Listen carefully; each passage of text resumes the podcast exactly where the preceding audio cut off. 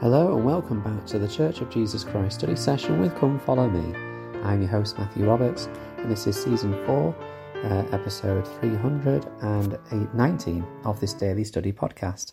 Thank you so much for joining us once again today as we continue with our study of this week's Come Follow Me materials, studying uh, in the books of Jonah and Micah in the week of November the 7th, uh, 21st to November the 27th.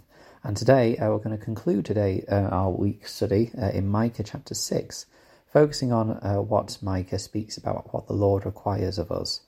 Um, so, yeah, we've gone from Micah 7. We're going to step back to Micah 6 now just to finish off. There's some very uh, fascinating verses in verses 1 to 8 uh, that we're going to have a look at. And I'm going to start in verse 4, where it says, For I brought thee up out of the land of Egypt, and redeemed thee out of the house of the servants. And I sent before thee Moses, Aaron, and Miriam. Um, so the Lord is reminding the people of what He has done for them.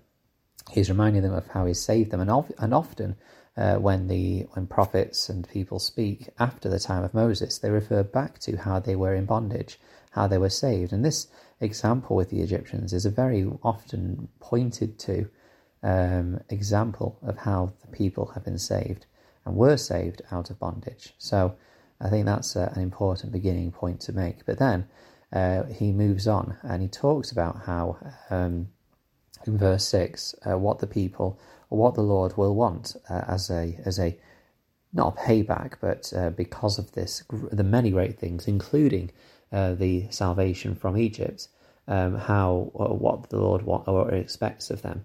In verse 6 it says, Wherewith shall I come before the Lord and bow myself before the high God? Shall I come before him with burnt offerings with calves of a year old?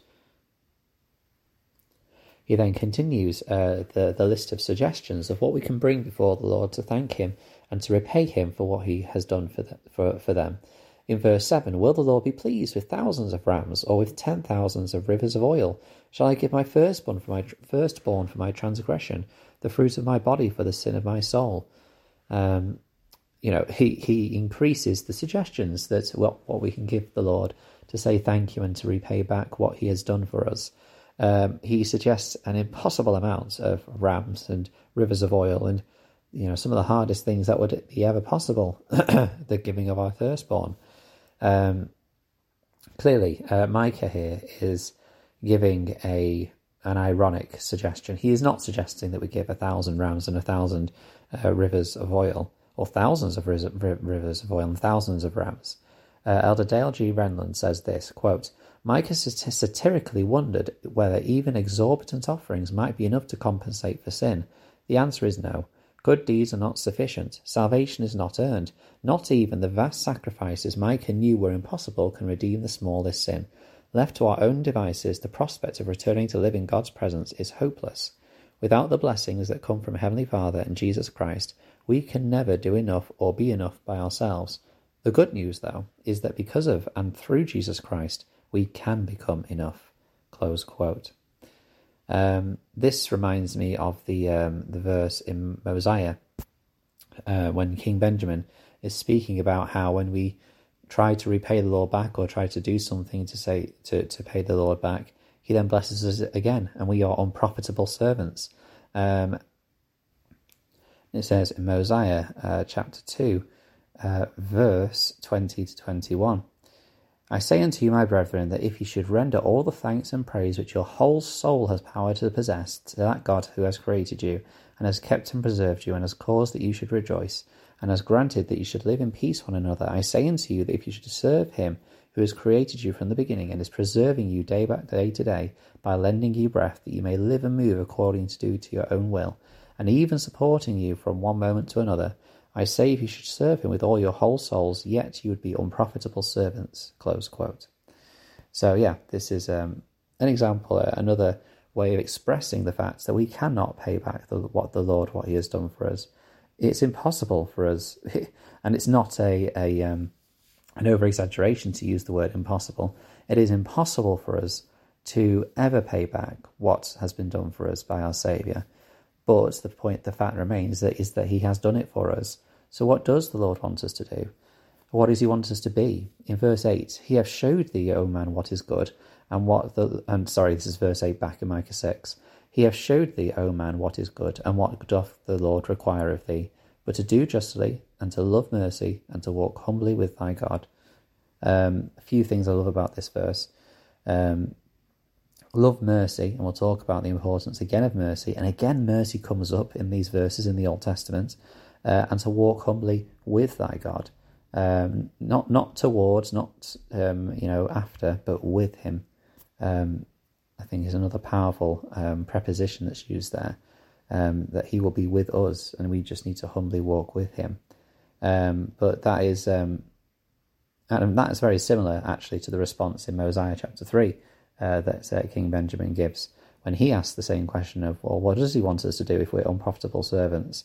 In Mosiah two, sorry, um, in verse twenty-two uh, it says, And behold, all that he requires of you is to keep his commandments, and has promised you that if you keep his commandments, you should prosper in the land. And he never doth vary from that which he hath said. Therefore, if you keep his commandments, he doth bless you and prosper you. So, a bit more of the focus on um, doing justly, which is what Micah mentions here.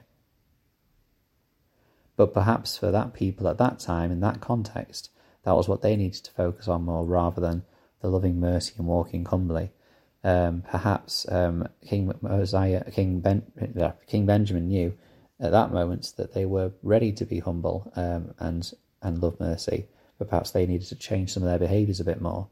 Um, but um, what I love uh, is this quote by Elder Quentin L. Cook because this uh, refers to the, the loving mercy. Um, he says, "quote When we are truly humble, we pray for forgiveness and forgive others." When we read as we read in Mosiah, I am taught that often as we repent, the Lord will forgive our trespasses. On the other hand, as indicated in the Lord's Prayer, when we do not forgive others' trespasses, we bring ourselves under condemnation. Because of the atonement of Jesus Christ, through, through repentance, our sins are forgiven. When we do not forgive those who trespass against us, we are in effect rejecting the Saviour's atonement, holding a grudge and refusing to forgive and refusing to humbly approach our relationships in a Christ like manner truly brings us under a condemnation.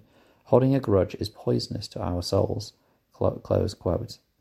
Um, again, this is a very difficult thing to do, and it really can be, especially as mentioned yesterday. We spoke about this um, when things have been done against us which are life changing, which are horrific, which are very difficult to forgive.